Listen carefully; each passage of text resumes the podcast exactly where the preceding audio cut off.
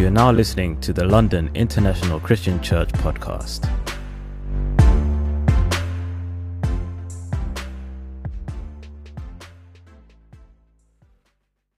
Come on, Michael.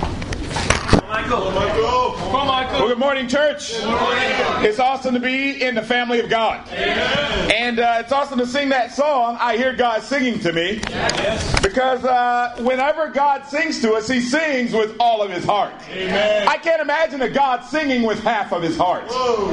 That would not be the God of the Bible because God doesn't do anything with half His heart. Nope. After all, He sent His Son to die on a cross even while we were still enemies. That tells me that He loves us with all of His heart. Are you with me here? Yeah. He gives all of His heart because He gave His very best. Yeah. Who did He give? He gave His Son to die for us. I don't know about you, it'd be challenging to give up the most encouraging, the most special thing that you cherished in your heart for people that did not love you back. Are you with me here?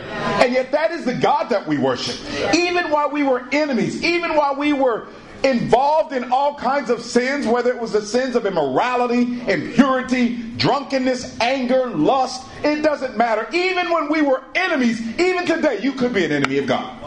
But God gives you all of His heart by sending His Son to die for you on the cross, and that fires me up. Amen. Amen. I pray it fires you up.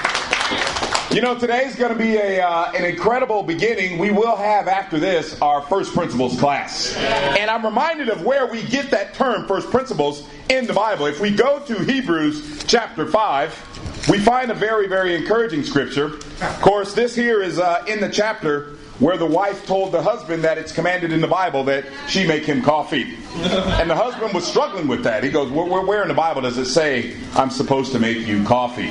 And she told him to turn over to Hebrews. Hebrews.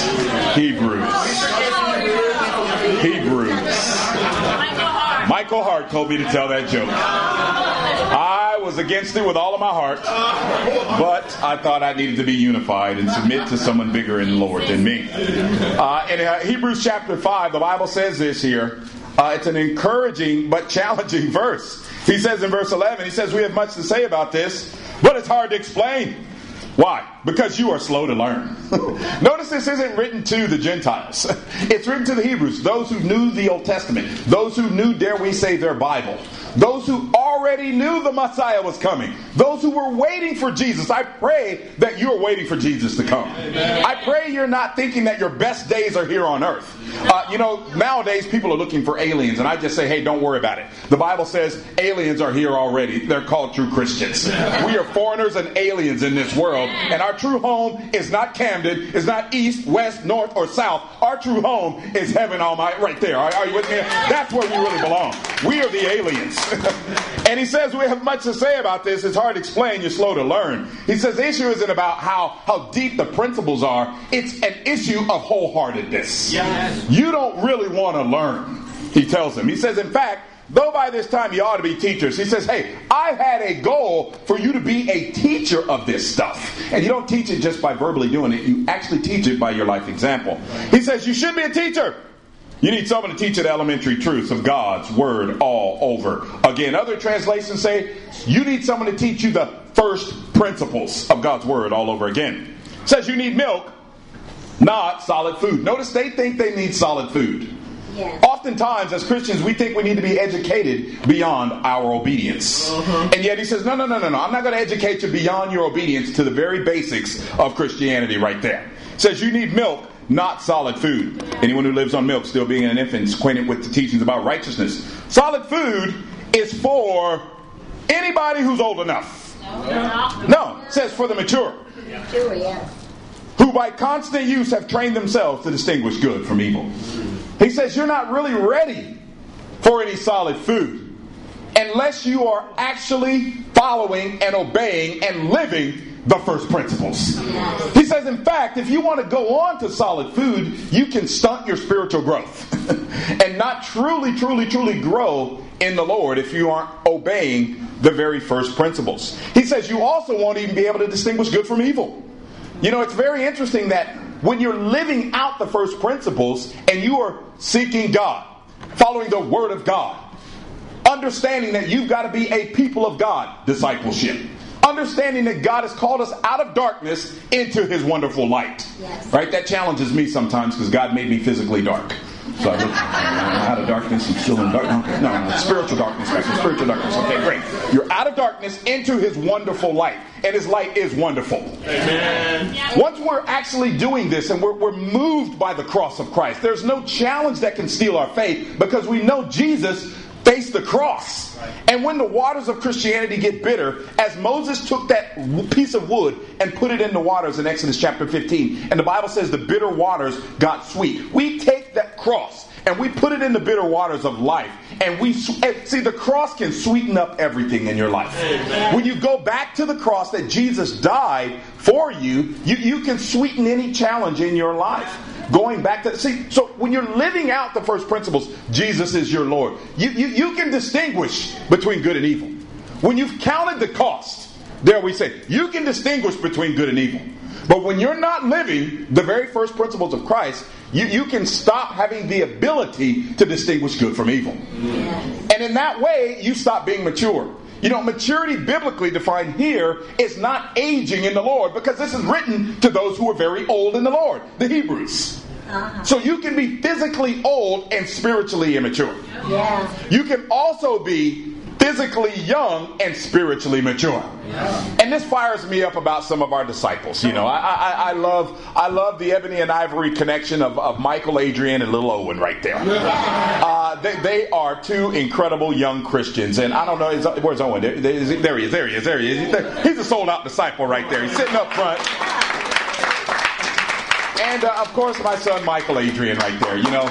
Uh, really, this is what it's about. It's about the young people not only understanding the first principles, but knowing and actually obeying.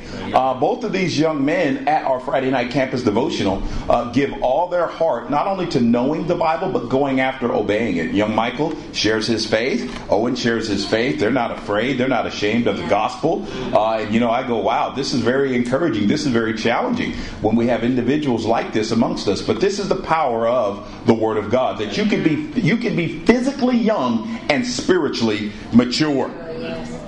And so then he goes on and he says, Therefore, well, what's the therefore? Well, all the stuff he said earlier.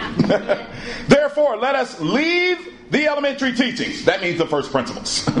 let us leave the elementary teachings about Christ and go on to what? Maturity. Maturity. And then he says, not laying again the foundation of repentance. He said, we don't have to relay down the foundation of repentance, coming out of light or out of darkness into the light, seeking God, right? He says, we don't have to lay all that down. He says, from acts that lead to death. Faith in God, instruction about baptisms, of course that's plural because there's one more, one there's more than one baptisms. The laying on of hands, the resurrection of the dead. He says, we don't have to go over the cross again with you. Jesus did rise from the dead, and we believe that, right? Yes. he says, resurrect the dead, uh, eternal judgment. You know, that's one of the things that sometimes is a challenge for us. We want to hear about eternal blessings in heaven. We don't want to hear about eternal judgment. Right? If you do not fear God, you cannot truly love God. In fact, fear of God is the beginning of wisdom. That's what the Bible says. And so you can't properly love God unless you fear God. And this isn't a fear of, of, of, of, you know, oh wow, I'm just he's gonna a bad person. No. This is awe and, and, and, and respect for God. Yes. All of us here have used uh, dare we say, fire. You probably would like a lot of fire or heat in a cold day like today. And you know, we have this gas stove in our home, and it's of course, it, it, you know, you hear the and it, fire comes on. And uh, you know, it's great when the fire comes on, but it's not so great when your finger's still there and you're messing around with the thing, trying to keep the house clean before Michelle gets home. Right there, my oh man, I burnt my finger right there. Uh, now I didn't stop using fire. I had a healthy respect for that fire though, and yet that that is God. Right? You, you don't stop believing in him because you know you could get singed if you're not seeking him with all your heart. But you have a healthy respect for that, that fire once you get burned a little bit. And when you get burned in life by seeking your own will and seeking your own glory, you, you, you come back to God and you go, wow, I fear God. I fear God. Life has, has, has dealt me some blows because of my sin. Uh, and so we've got to have a fear of God. Of course, he talks about it right here with, with eternal judgment. And then he says, God permitting, we will do so. This here is, uh, dare we say, where we get our first principles. Uh, I like it because it's so powerful because he said it's, it's a found it's a living foundation. It's a foundation that's living, being meaning that it, it isn't really a foundation if you're not living it. What is a foundation? It's what everything's built on. It's what everything's built on. The foundation of our church is the first principles. Seeking God with all of our heart. That is the foundation. Loving God with all of our heart. Going by the Word of God.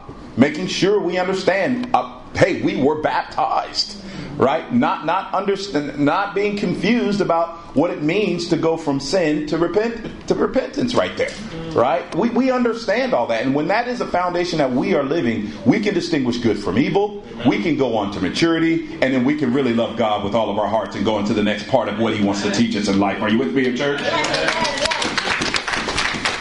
I've entitled today's lesson "Wholehearted." Wholehearted. You say, well, let, us let, just look at some scripture. Let's go old school here if we can. And I, I just want to share some scriptures with you about individuals I respected in the Bible. I pray you respect everyone in the Bible. If they made the Bible, they're pretty awesome, unless it was a negative thing. individuals I respect that followed God wholeheartedly. Let's go to the first one. How about Joshua? A guy whose name is Jesus is probably a pretty good guy to learn from. Let's go to what God said through his ministry in Joshua chapter 14. Oh, Wholehearted. Joshua chapter 14. We'll pick it up in verse 1. It says this. Now these are the heirs the Israelites received as an inheritance in the land of Canaan, which Eleazar, a priest, Joshua, son of Nun, and the heads of the tribes of the clans of Israelite allotted to them. Their inheritances were assigned by lot to the nine and a half tribes, as the Lord had commanded through Moses. Moses had granted the two Moses had granted the two and a half tribes their inheritance east of the Jordan, but had not granted the Levites an inheritance among the rest. For the sons of Joseph have become tribes of Manasseh and Ephraim. Skip down verse 6. Now the men of Judah approached Joshua at Gilgal, and Caleb, son of Nun, or son of Jephunneh, the Kenizzite, said to him, You know what the Lord said to Moses, the man of God at Kadesh Barnea, about you and me. I was 40 years old when Moses, the servant of the Lord, sent me to Kadesh Barnea to explore the land right there. See, if you're 40 years old, God can still use you. He says, But my brothers who went up with me made the hearts of the people melt with fear. He says, I, however, followed the Lord my God wholeheartedly. Yes. Is that not awesome? Yes. Here's a man that was not moved by people, but he was moved by God. Yes. Although the people did not follow God wholeheartedly, he followed his God wholeheartedly. Yes. We've got to be people that follow God wholeheartedly. Amen. That means there's nothing more you desire in your life than to please the Almighty God. Yeah. There's some that have come for that reason today. I pray that you come to, to, to, to, to follow God wholeheartedly. You know that that that that principle will be tested. As we see here with Joshua. It will be tested as to whether you're willing to follow God wholeheartedly. That means you give anything. You go anywhere. You do anything for the glory of God. Amen. This is what Joshua did. He followed God wholeheartedly. I'm always reminded of my first real serious challenge as a Christian. I was baptized in Portland, Oregon, in a very, very, very freezing cold horse trough. and it was not the most inspirational baptism, as I was still having to deal with my sin going into the baptism. See, at that time I was younger in the faith, and I wasn't wasn't a married man, so I I, I, thought, okay, I want to get married. So I came to my baptism with a tank top on. And I, and I had my, my muscles going. I thought, yeah. I want to get baptized. And right before I got baptized, the brothers said, Bro, go put a shirt on. What's wrong with you? People struggling when you're getting back. Okay, so I went and I put a shirt on. Uh, and I came back and I was like, Man, getting discipled all the way up to the baptistry. And I got to the baptistry and it was in the back of this big pickup truck. And uh, you know, that, at that time we could not baptize inside the venue we were at, and so they, they took me outside. They sang all the praises, and, and they took me outside, and they had the horse trough, and, and, and, and, you know, and they had all the guys there, and I had just a multitude of men that helped me. Uh, there was a man by the name of Sean Swartz. He was he was a true Indian, literally Indian. Uh, uh I believe background is Navajo. Uh, uh, yeah, I believe Navajo was his background. there was a cowboy guy who was in my Bible studies right there. Everything he said, Mike, you need to repent the Lord right here. You know, you know, Jesus Christ, your Savior, boy. You know, he was in my life. Uh, then there, there, there was a guy that really, really challenged me. He bothered me because he just would not put up with any of my excuses. He just was direct. He was forceful. He, he discipled my house. He came to my house and looked around. I had pictures of myself, and he goes, Wow, that's a large picture of yourself glorifying God. That's glorifying you. You want to follow God with all your heart. All these men were there. It was great. And, and they, they baptized me. I went down in that water and I came up and I, and I was trying to tell myself, don't look for some emotional feeling right there. Because I was raised in a church where it was all about how you felt, not about what the Word of God said. So I was really trying not to go in feeling anything. I was okay, don't, it's not about feelings, it's about conviction. And I went and I came up but I felt something. it's like, whoa, it's like all this weight had come off of me. And uh, it was awesome because I had changed my sinful life. I'd stopped looking at pornography. I'd stopped being unfaithful. I'd stopped stealing from my company. Uh, I'd stopped cheating on my taxes. I stopped all these sins that I was doing. I got baptized. I felt so free. I felt so happy and so joyful. It, it was awesome. I felt like a little kid. And uh, I, I, was so excited about the kingdom. You know, I, I, saw my daughter the other day and she was she just, I'm so excited about my family, daddy. You know, mom's here, dad's here. And, and, and, and, and we I told Michelle, it's like, look what God has given us in this family. And that's how I felt when I got baptized. Yeah. I'm so happy at the family. See, I was, I was abandoned at the age of 14. So I, I, had challenges with family, and when I say abandoned, I'm talking about living in a building with animals in the bottom and just just horrific, horrific.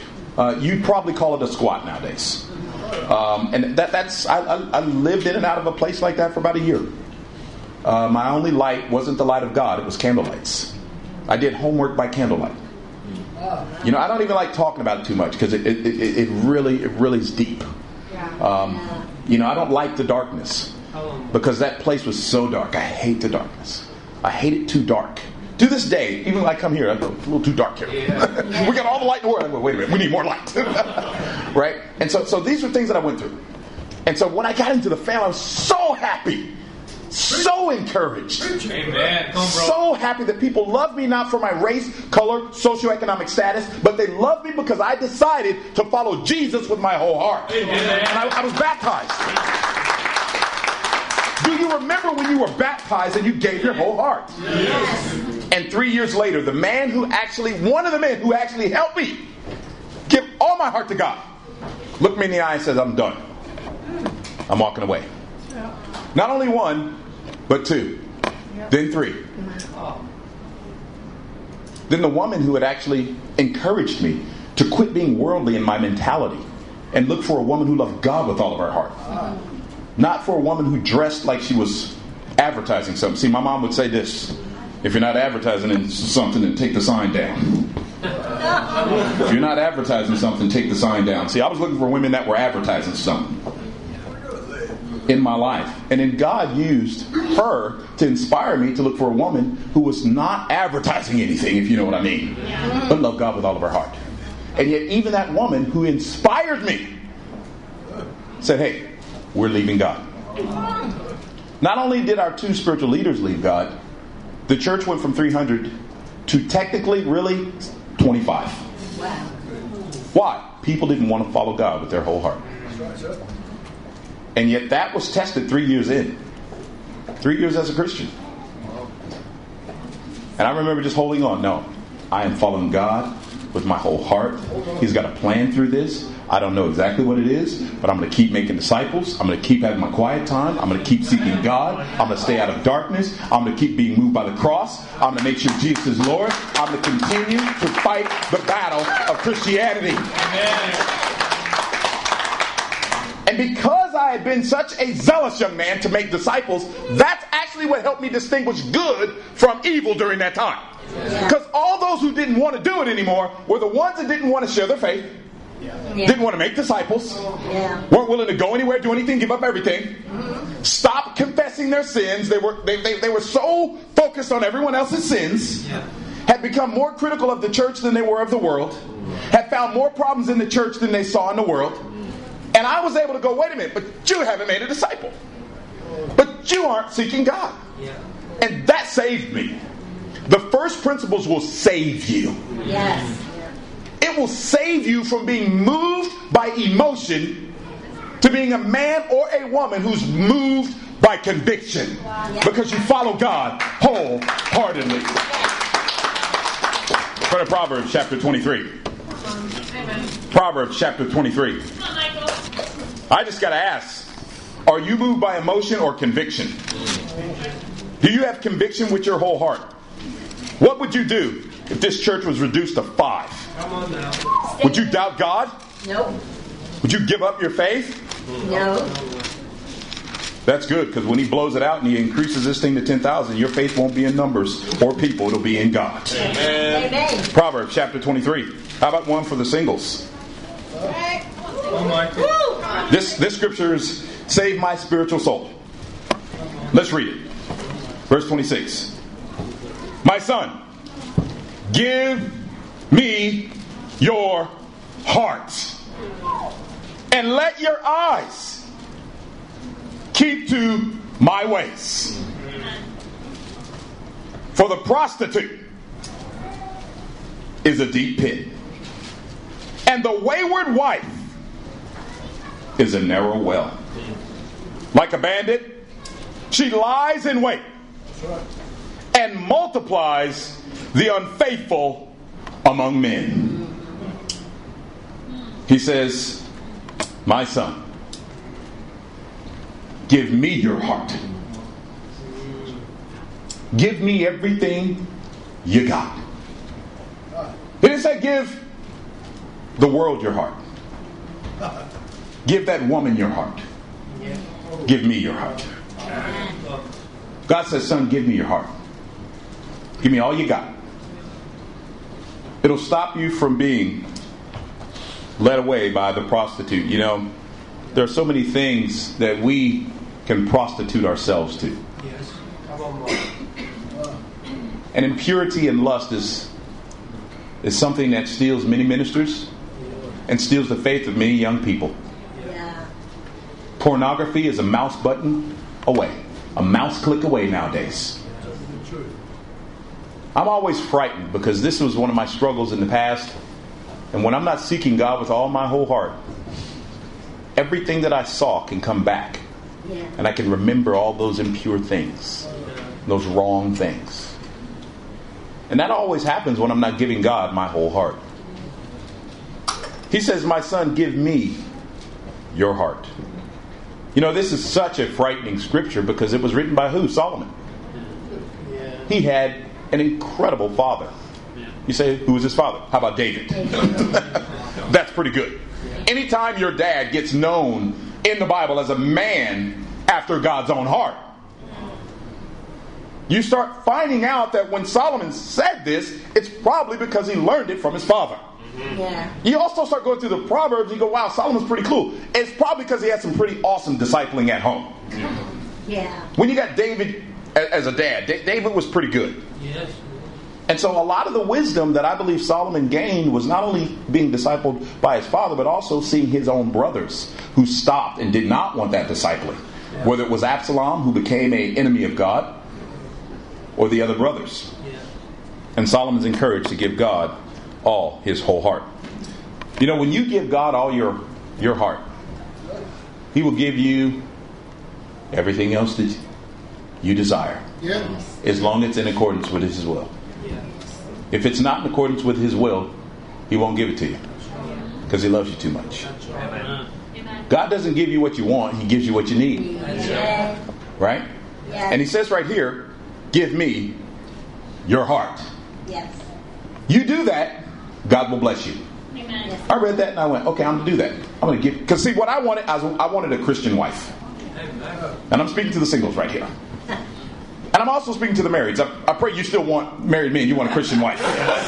see, sometimes in the marriage ministry, you got to start trying to have what you want, what you have, and trying to have what you want. Are you with me right here? So if we got it, we better start wanting our wives, and, and, and, and vice versa, the wives want the husband. Okay, okay. So I, I wanted I wanted a wife so bad because I wanted a family. Yeah. And I decided to give God my whole heart. It was amazing. It was amazing. God brought one of the most incredible friends into my life. He brought Michelle Williamson into my life. Come on. He brought Michelle Williamson into my life. What made Michelle special is not that she was enamored or impressed with me. In fact, that bothered me a little bit. You know, because I was trying to be cool, and she, she didn't. She could care less. I was trying to be awesome, and she could care less. How's your quiet time? How's your prayer? Tell me about that. Don't tell me about the movies you've been in and, and Hollywood and all that stuff. I mean, that's cool, but but tell me about because at that time I was pursuing my, my film career. And, yeah, she, she is Agent Hardline. We did a, we did a video skit on Friday where she played Agent Hardline. It's kind of a spoof, but really that's who she is. But she loved God, and when I started falling away from God, I'll never forget the day Michelle did not get advice, did not go, What do I do? I'm too afraid to approach the brothers. Michelle walked straight up to me and looked me in the eye and said, I thought, it said this to me. She says, I thought we were going to do great things for God together. Amen. I thought we were going to do great things. And she shook her head. I said, Oh, I got to change. Not only did I change, I married her. I married her. God, God gave me her because I, I, I gave all my heart to Him. I gave all my heart to Him. There are times Satan tried to steal it. But I went back to being committed to God, and God gave me not only my wife, He gave me a great family. Yes. You know, you always have to ask yourself when you come to church, are you giving God all your heart? Yeah. You know, times like this, we come together and think about everybody else but ourselves. Yeah. It's good for my kids. It's good for that ministry, this ministry. How about you? And for those of us that are single, you know, you give God all your heart, He'll give you exactly what you need. Let's turn to Second Chronicles chapter 25. Let's look at another gentleman.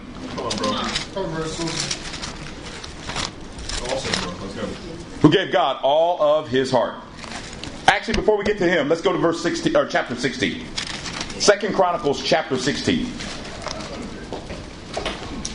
You guys still with me here? Yeah. Second Chronicles.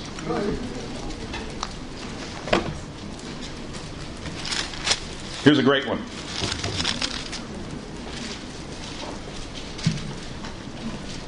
This is the story of a man named Asa. Asa was so committed to God when his grandma started telling him not to not to be pure in heart. He says he took his grandma out. Anytime you're so committed where your grandmother uh, is is saying some things and you're not moved, that, that that's a pretty committed guy. he started off pretty committed to God. Uh, then the Bible says, in his last years, things started to change. You know, it's really not how you start; it's how you finish. Yeah. Yes. Come on. It's not if you started wholehearted, but you end with half your heart. And, and that's the thing that scares me about Asa. It's also what scares me about when you go through the Bible and you look at where it talks about the weeds and the wheat. Yeah. If you study it out, other translations call it the weeds, uh, uh, the wheat and the tares. If you study out tares, tares are called darnel tares. They look exactly like wheat their entire mature, their whole life. They only start looking at like weeds right before they die. That's right at the end. And it said that if you ingest one of those those weeds, you get dizzy.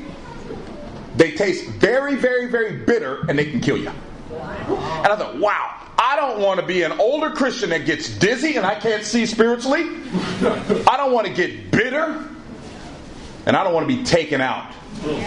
And yet, that can happen to us the older we get as Christians. We get dizzy, we can get bitter, and we can get taken out. And this this is this is very important because it, it all goes back to your heart. Yeah. It all goes back to that. There are many examples of people that follow God with their whole heart. Caleb says, "Hey, I'm 80 years old, just as vigorous as I was when I was young." Yeah. Yes. And this always encourages me about Mama Sue. She's more fired up than half of the church. She is. And this isn't just, she's really fired up. She is. You know, we use WhatsApp nowadays, and it's a way of communication. It's a technical way of communicating. And it's great because you can encourage one another and you hey, bro, you're awesome. Hey, sis, you're this. Hey, hey, hey, look at this. Hey, here's where we're meeting. Hey, look at that. Hey, and it's a quick message. And, and it's great when you see those messages. You know, but I, I love to kind of watch what the Spirit's doing.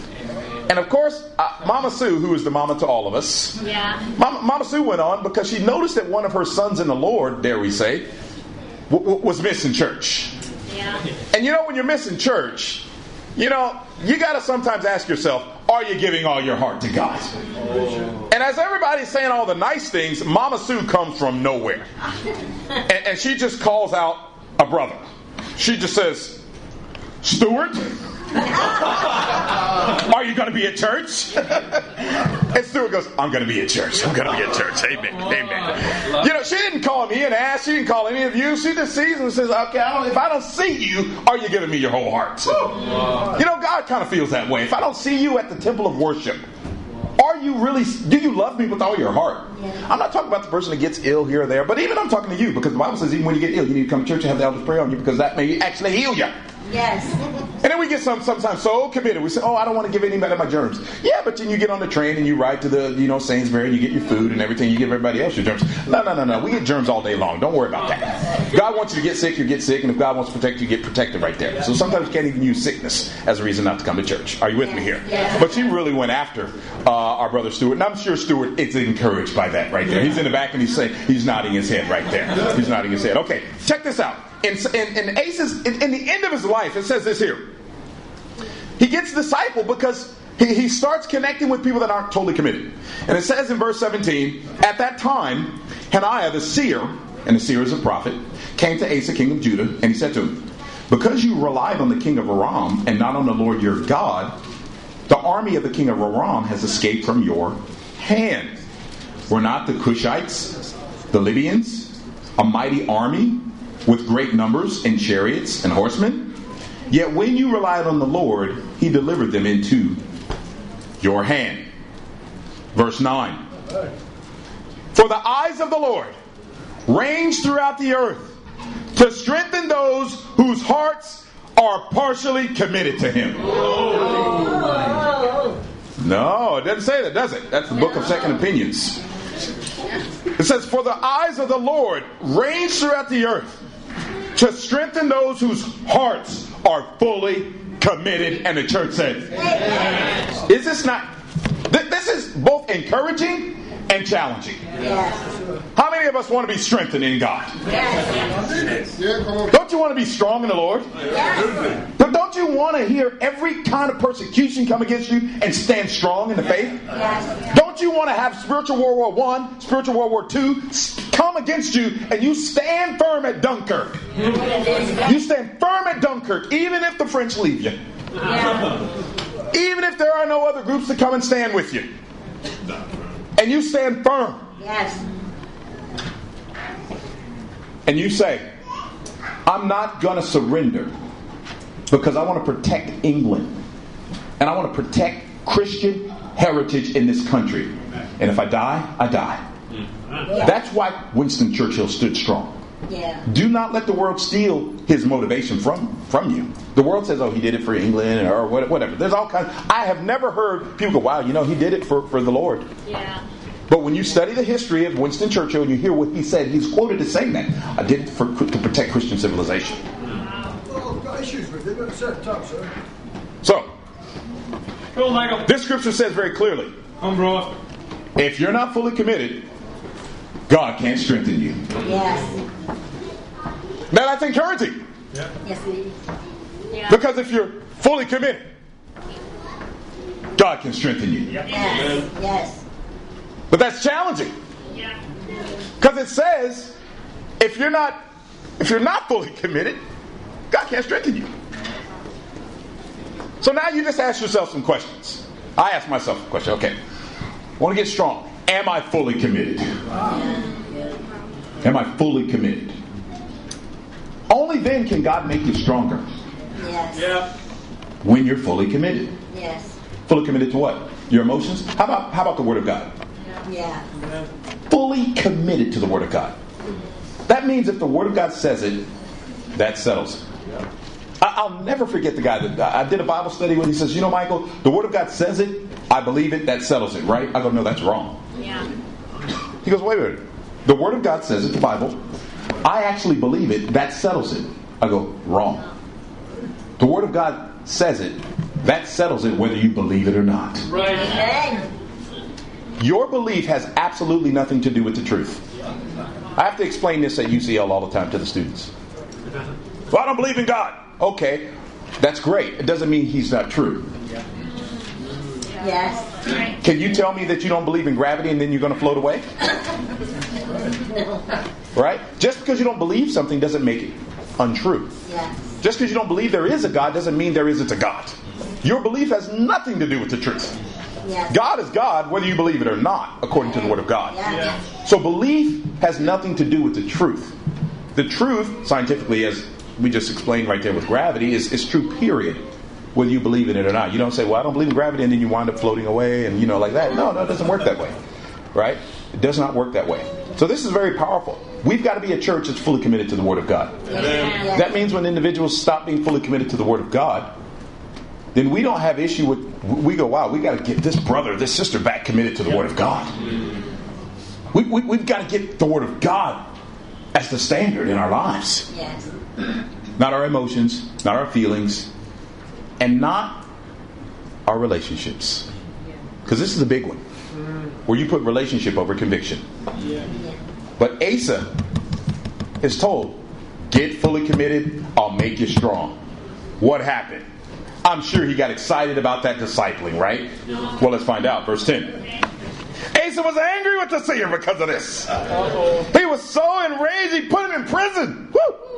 At the same time, he brutally oppressed some of the people. He said, "Oh, the rest of you guys are messed up too. the events of Asa's reign from the beginning to the end are written in the book of the kings of Judah and Israel. In the 39th year of his reign, Asa was afflicted with a disease in his feet. Look at that. He didn't seek God, so God made him sick. See, sometimes God makes you sick because you're not seeking God. He says, He afflicted him with a disease in his feet, though the disease was severe. Even in his illness, he did not seek help from the Lord, only from the physicians. That's, of course, going to the world. 41st year of his reign, Asa died and rested with his fathers. How do we get stronger? By being fully committed. You know, I want to challenge you. If you're not fully committed, first of all, I want you to be open about it. I want you to be open about it. And find the areas of weak commitment in your faith. You know, the Bible says add to your, your learning knowledge, knowledge, self control, so on and so forth. You know, sometimes we're committed to everything we know, but we need to add to our learning. And that's an area where I go, wow, I haven't been fully committed. I got to add to my learning. I got to learn more about God. I got to I got to get deeper. I got to learn more. I, I I have to continue to grow. Because if you're not growing, you're dying. Mm. Yes. If you are the same disciple you were last year, trust me, you're dying. You may not think so, but it's a slow death. All right? We've got to continually be adding to our faith. We've got to continually be selling ourselves out and work, just working to be fully committed so God can strengthen us. Our last scripture. Turn to Second Chronicles, and then we're going to get practical here. You guys still with me here? I've got five more minutes left. Let's look at this last guy. You see the first principle studies in his whole Christian career in this in this chapter we're going to look at. This guy's name is Amaziah. Amaziah. It sounds great in the Bible. I just wouldn't probably name my kids Amaziah right there. Amaziah Williamson right there. No, doesn't ring. Michelle may not go for it either. Okay. Second Chronicles chapter 25. Wholehearted. Check this out. It says Amaziah was 25 years old when he became king. You, you, you do great things when you're young. It says 25 years old when he became king. And he reigned in Jerusalem 29 years. His mother's name was Jehoiadines. She was from Jerusalem. Notice it doesn't say anything about his father. Now check this out. He did what was right in the eyes of the Lord, but not wholeheartedly. 30 years doing what's right, but not wholeheartedly. Yeah. Oh, oh, of course, seeking God, but not wholeheartedly. Yeah. Of course, going by the Word of God, just not wholeheartedly. Of course, living as a people of God, but just not wholeheartedly. I mean, you need you need your friends who are not Christians to like you too. You know what I mean? Of course, being moved by the cross, but not wholeheartedly. My problems are always bigger than Jesus' problem. My pain is greater than any pain that Jesus felt. You know, he did what was right. See, you can do what's right and not wholeheartedly. You can be here today and be taking absolutely no notes. Don't have a Bible with you. Wow. Too afraid to even have one. You know, you got you got your, your phone right there. You don't want anybody to know you're a Christian. It's like the guy says, "Hey, if there's enough evidence to convict you uh, uh, uh, uh, to convict you of Christian, or if you know this, you know what I'm talking about." Doing what's right, but not wholeheartedly. That that I read that over. That is challenging. You can pray, but not wholeheartedly. You can go to God in prayer. Just don't give him all your heart. You can sing. Just don't sing with all your heart. You don't really sing with all your heart. You, you can do those things. You can encourage people. Just don't encourage with all your heart. Yes. This is very challenging right here. But it's also so cleansing. I love the scriptures because they clean me up. Like, okay, now I'm going to do it with all my heart. I don't want to be like Amaziah. I want to give all my heart. So it says he did what was right in the eyes of the Lord, just not wholeheartedly. It says after the kingdom was firmly in his control, he executed the officials who had murdered his father. Yet he did not put their sons to death, but acted in accordance with what is written in the law, in the book of Moses, where the Lord commanded. So it's very interesting. You know, he did seek God, he sought God, and right here he's going by the word of God because he doesn't put those other people Yeah. to death right there. Um, even though he could have, he, he allowed Deuteronomy to, to guide him. But then it says this in verse 5 it says, Amaziah called the people of Judah together and assigned them according to their families to the commanders of thousands, the commanders of hundreds, for all Judah and Benjamin. There's Bible talk right there, amen? Yeah. He then mustered those 20 years old or more and found that there were 3,000 men ready for military service, able to handle the spear and the shield. There's young people right there. Yes. Okay, that's the campus. He's got the young people ready to go. He's got enough people of God to really win the war. But what happened? What did he do? He hired a hundred thousand fighting men from Israel for a hundred talents of silver.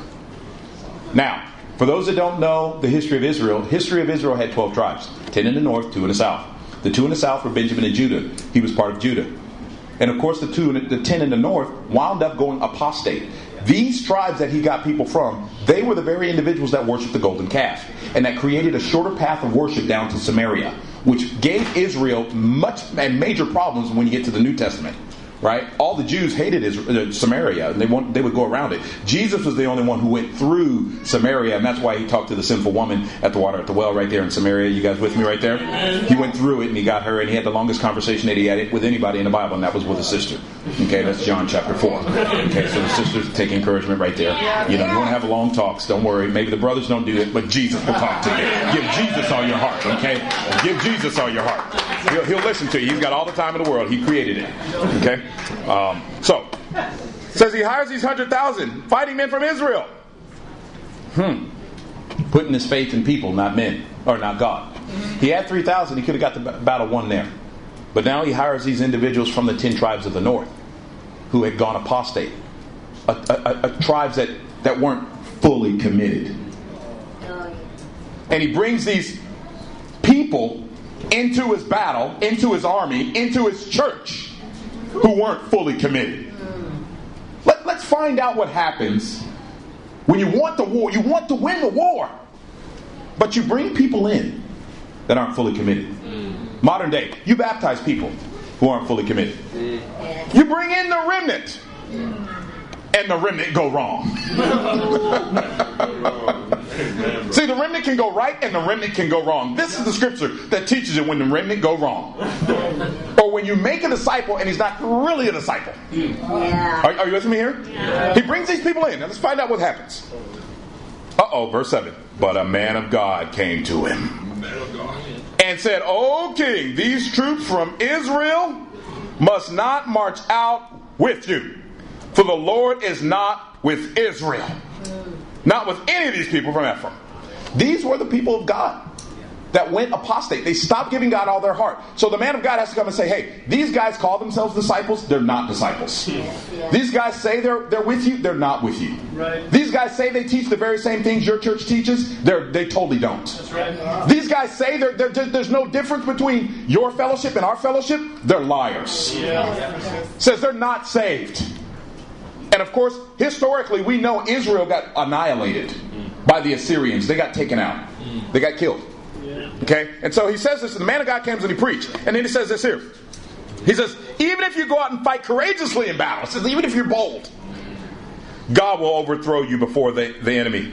For God has power to help or to overthrow. Hmm. Okay, so he gets discipled. Let's see if he gives his whole heart to discipling. Verse 8, verse 9. Amaziah asked the man of God, But what about the hundred talents I paid for these Israelite troops? What about the money? I mean, look at I just gave all my money. I mean, am I going to get anything back? You know, money can motivate, and that's okay.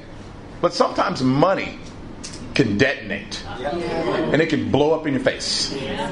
When you pay for something, and then you find out that you really are counting the cost. You're just not counting the cost for your salvation. He's counting the cost right here, but the wrong cost. He's like, hey, look what I gave. Not what God gave. God gave him grace. God gave him discipline. God gave him a man of God to stop him from ruining himself. Mm. But at the end of the story, he, he doesn't. He doesn't. And so, he's counting the cost. And it says, so the man of God comes back. See, God will send another man of God. You don't listen to the first man of God, he'll send another one. But this is the same God. It says, the man of God replied, the Lord can give you much more than that. So Amaziah dismissed the troops who had come to him from Ephraim, and he sent them home. They were fired up, they understood everything, and they went back to their old old tribes, and everything was okay. No, it doesn't say that. This is when the remnant go wrong. Okay? They were furious with Judah and left for home in a great rage. See, they left the fellowship and they, they left angry. Yeah. They left bitter. And those of you who are true disciples, you know what we're talking about here. Amaziah then marshaled his strength, led his army to the valley of Salt, where he killed 10,000 men from Seir. The army of Judah also captured 10,000 men alive, took them to the top of the cliff, and threw them down. So all their, uh, so all their, so all were dashed to pieces. Meanwhile, the troops that Amaziah had sent back had not allowed, uh, had not allowed to take part in the war. Raided Judean towns from Samaria to Beth Horon. They killed 3,000 people and carried off great quantities of plunder. They get so angry, they start attacking the church. We're not totally committed. We're not part. And so they start going after God's people. Again, when the remnant go wrong. When Amaziah returned from slaughtering the Edomites, he brought back the gods of the people of Seir. Oh my goodness. Amaziah is going wrong himself. Although he had a victory over the Edomites, the Edomites had a victory over him because he brought back their gods and started worshiping them. He set them up as his own gods, bowed down to them, and burned sacrifices to them. The anger of the Lord burned against Amaziah, and he, he sent him a prophet to him, who said, Why do you consult this people's gods, which could not save their own people from your hand? He says, You just went out and, and, and had victory over these people. And those false gods didn't save them over you. Now you're, you're worshiping their same gods. You just studied the Bible with somebody who left the world. You just studied the Bible with them. And, and you, for you know that sexual impurity does not produce an incredibly awesome, loving family. Yet now you're bowing down to sexual impurity. You know that worshiping money just does not bring you that deep happiness that can't be stolen from you. Yet now you're worshiping money. Are, are you with me here? He starts worshiping their gods. And it says, verse 16, while he was speaking, the king said to him, Have we appointed you advisor to the king? Stop! Why be struck down? So he gets mad at the man of God and he says, Quit discipling me. So the prophet stopped. You know, there'll be a time in your life where the prophet will stop speaking. He's, he's already spoken to you over and over and over. And after he speaks to you more than once, he has to hand you on over. It says, So the prophet stopped, but said, I know that God is determined to destroy you, because you have done this and have not listened to my counsel. After Amaziah, king of Judah, consulted his advisors, you know, you always got to go get some more advice, right? Yeah. He sent this challenge to Je- Joash, son of Joash, son of Jehu, king of Israel. Come, meet me face to face. And then he gets with this guy, Joash. Skip down to verse 26, or verse 25. Amaziah, son of Joash, king of Judah, lived for 15 years after the death of uh, Joash, son of Jehoahaz, king of Israel. As for the other events of Amaziah's reign, from beginning to the end, are they not written in the book of the kings of Judah and Israel? From that time that Amaziah turned away from following the Lord, they conspired against him at Jerusalem, and he fled to Lachish. But they sent men after him to Lachish and killed him there. He was brought back by horse and was buried with his father in the city of Judah. And we stop there. Wow. A guy who started off wholehearted. Yeah. But how did he end? Not good. Not good. right? Why? Because he decided to stop giving God his whole heart. To start giving discipling his whole heart. Gets mad at the man of God, interrupts him. You know, I don't know if you've ever been that way when you, someone's discipling you and you interrupt them. You ever been in one of those meetings like that? I was in one of those meetings last week. Yep. I, I, I was discipling someone and they interrupted me. And then they started discipling me and then, and then I interrupted them. Then I started discipling them and then they interrupted me. And they started discipling me and then I interrupted them. Wow. And then finally me and Michelle got unified. in the Lord. I said, okay, let's let's be humble here. Start listening to one another. Right? And stop interrupting people. Right? You know how it is. You don't want to hear the truth anymore. So you, in your pride, you interrupt the man of God. He did that a lot. And there's, you read the story, man, it's so challenging, so convicting. He's counting the cost the wrong way. He's forgetting the grace of God. He stopped seeking God. His whole motivation was to win this battle. Yeah. Okay, I'll take some false teachers just so I can get the numbers, so we can get it. No, no, no, no, no, no, no. He stopped. It's not Stop being about God. It stopped being about God. What we are doing is about God. We are God's church because we decide to be on God's side. Not because we're better than anyone, not because we're smarter than anyone, not because we're, there's nothing in us that makes us good. We are sinful, wretched people that need the blood of Jesus Christ on a daily basis. We are not better than any other denomination, any other church. We need God. This is about God, guys. The first principles that we will do, it's about equipping you so you understand what it really means to be a disciple. Yeah. Again. Yes. Yes. Again. Right? Mine eyes have seen his glory. Sometimes your eyes have to see his glory again. Yes. Yeah. And I, I, I just want to challenge the church. Challenge us. Let's get wholehearted. Yes. Say wholehearted what? How about wholehearted singing? Amen. Oh yeah. I mean, did, wasn't it great to sing that Hallelujah song today? Hallelujah. Hallelujah.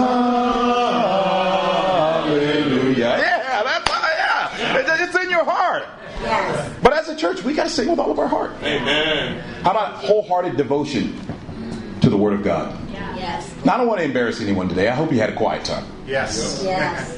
Did you take notes? Yes. Can you come up here and preach your quiet time right now? Yes. Can you preach it? Can you be able to share what you learned from the Lord this morning? You know, it's very, very great when you put people to the test, and we do that with staff. Sometimes you get convicted, you get scared, you get challenged. One day we did this with the with, with the with the with the staff, and one of the individuals who stood up was our sister VN. And she stood up, she preached. I said, "Oh my goodness, Whew, she's walking with the Lord." Wholehearted devotion to the Word of God, Yes. wholehearted devotion to prayer and fasting. So you know you're devoted to prayer when you fast, right? Yes. Wholehearted devotion to the kingdom of God. You don't have to be told to come to the meetings of the body. You want to be here, and you come early. Yes. We don't have to go phoning you and finding out where you are and what, what you're doing and all this type of stuff. And if you do have an appointment that may take you away from the kingdom of God, you show the respect to God Almighty and the family by making a phone call and getting some advice about it, and then working with the, the church so that we can actually be fired up about you missing, not hurt by that miss. Are you with me here? Wholehearted devotion to the kingdom of God. Wholehearted devotion to not only evangelism, but follow up and baptizing. Okay? He says, go and make disciples, not go and share your faith. That's right. Okay? Now, there are churches that believe in sharing their faith. That's awesome. That's not what Jesus said. Jesus said, go and make a disciple. He didn't say go and invite people, give out pamphlets, and feel fired up that you gave out pamphlets. Yeah. You know, someone gave me a pamphlet this, uh, last week. She felt so encouraged by it. She was like, wow. I was like, I, I didn't have time to get into it. I just went, God bless you too. just went, oh wow, the world is so lost. Jesus didn't say go give out tracts. Now I was so encouraged by that, but that didn't make me a Christian. If you think making a Christian is giving out tracts or evangelizing, that isn't it. We got to give wholehearted devotion to making a disciple, and it's challenging to make a disciple. He compares it to fishing. Have you ever gone fishing? Fish stink. Sin stinks. Fish are slippery. Yeah. People are slippery. Fish need cleaning. It isn't an option. Maybe they need cleaning. Every fish needs cleaning. Some fish think, "Oh, I'm a clean fish. I haven't sinned like you." No, you're just as arrogant, and your arrogance is just as bad as sexual impurity. Your pride and not willing to be told anything is just as bad as, as pornography in the eyes of God. You need to be cleaned on up. Fishing is cleaning fish. Wholehearted devotion to making disciples. Some of you, your biggest challenge is you just haven't made a disciple. And if you don't make a disciple, you stop being a disciple. Yeah. And then you start, wait, what, what, what's good? What's right? What's right? What's wrong? What's evil? Is this right? Is this wrong? I don't know. I feel like maybe that brother. You see what I mean? And your feelings can lead you away from the Word of God. I believe in this study. It's I'm applying it to myself. I really want to challenge the church. Let's give all of our heart. Let's go back to the basics. Let's set the factory settings right there. Like if you go back to the factory settings right there. When you got baptized and you said, "I just want to be," I, I, I just, just, just tell me what to do. Yes. Tell me how to do it. T- t- t- tell me, tell me exactly where to go. Tell me who to date. Oh, oh, see, see, see, see, there it is, there it is, there it is, there it is, there it is. Some of you got mad at me on that point. Don't worry, me and you're good. You got a problem with God, and you may have that problem until for a long time unless you change. So, bottom line, bottom line, wholehearted devotion to God be all the glory.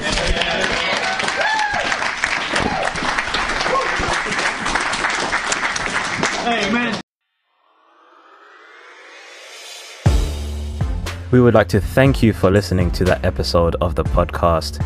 If you would like video versions of these episodes, whether it's sermon highlights or interviews, feel free to check us out on our website or view them on our YouTube channel.